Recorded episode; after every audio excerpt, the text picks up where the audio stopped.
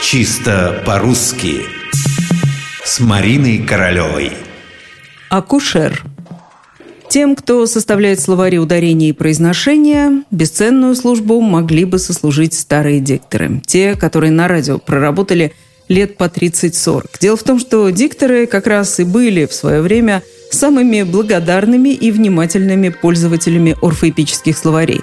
Так что в памяти они хранили множество всяких изменений, которые происходили со словами.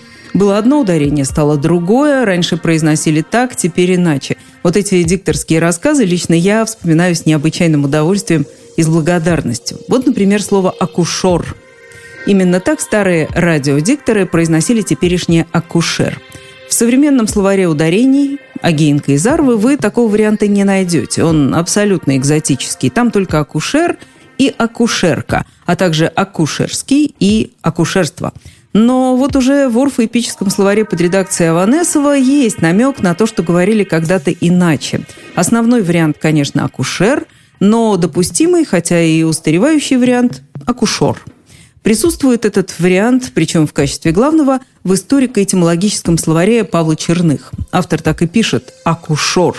Разъясняет, что это врач, который оказывает помощь при родах. Слово-то, кстати, хоть и давно в языке с XVIII века, происхождение иностранного французского. Вот там оно как раз и звучит именно так – «акушер».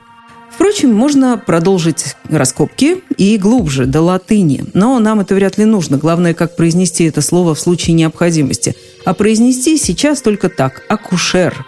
Э, и если вдруг кто-то произносит акушер, мне это даже нравится. Сразу чудится такой аромат старой Москвы, замоскворечья, извозчики. Э, вот что может сделать одно лишь слово –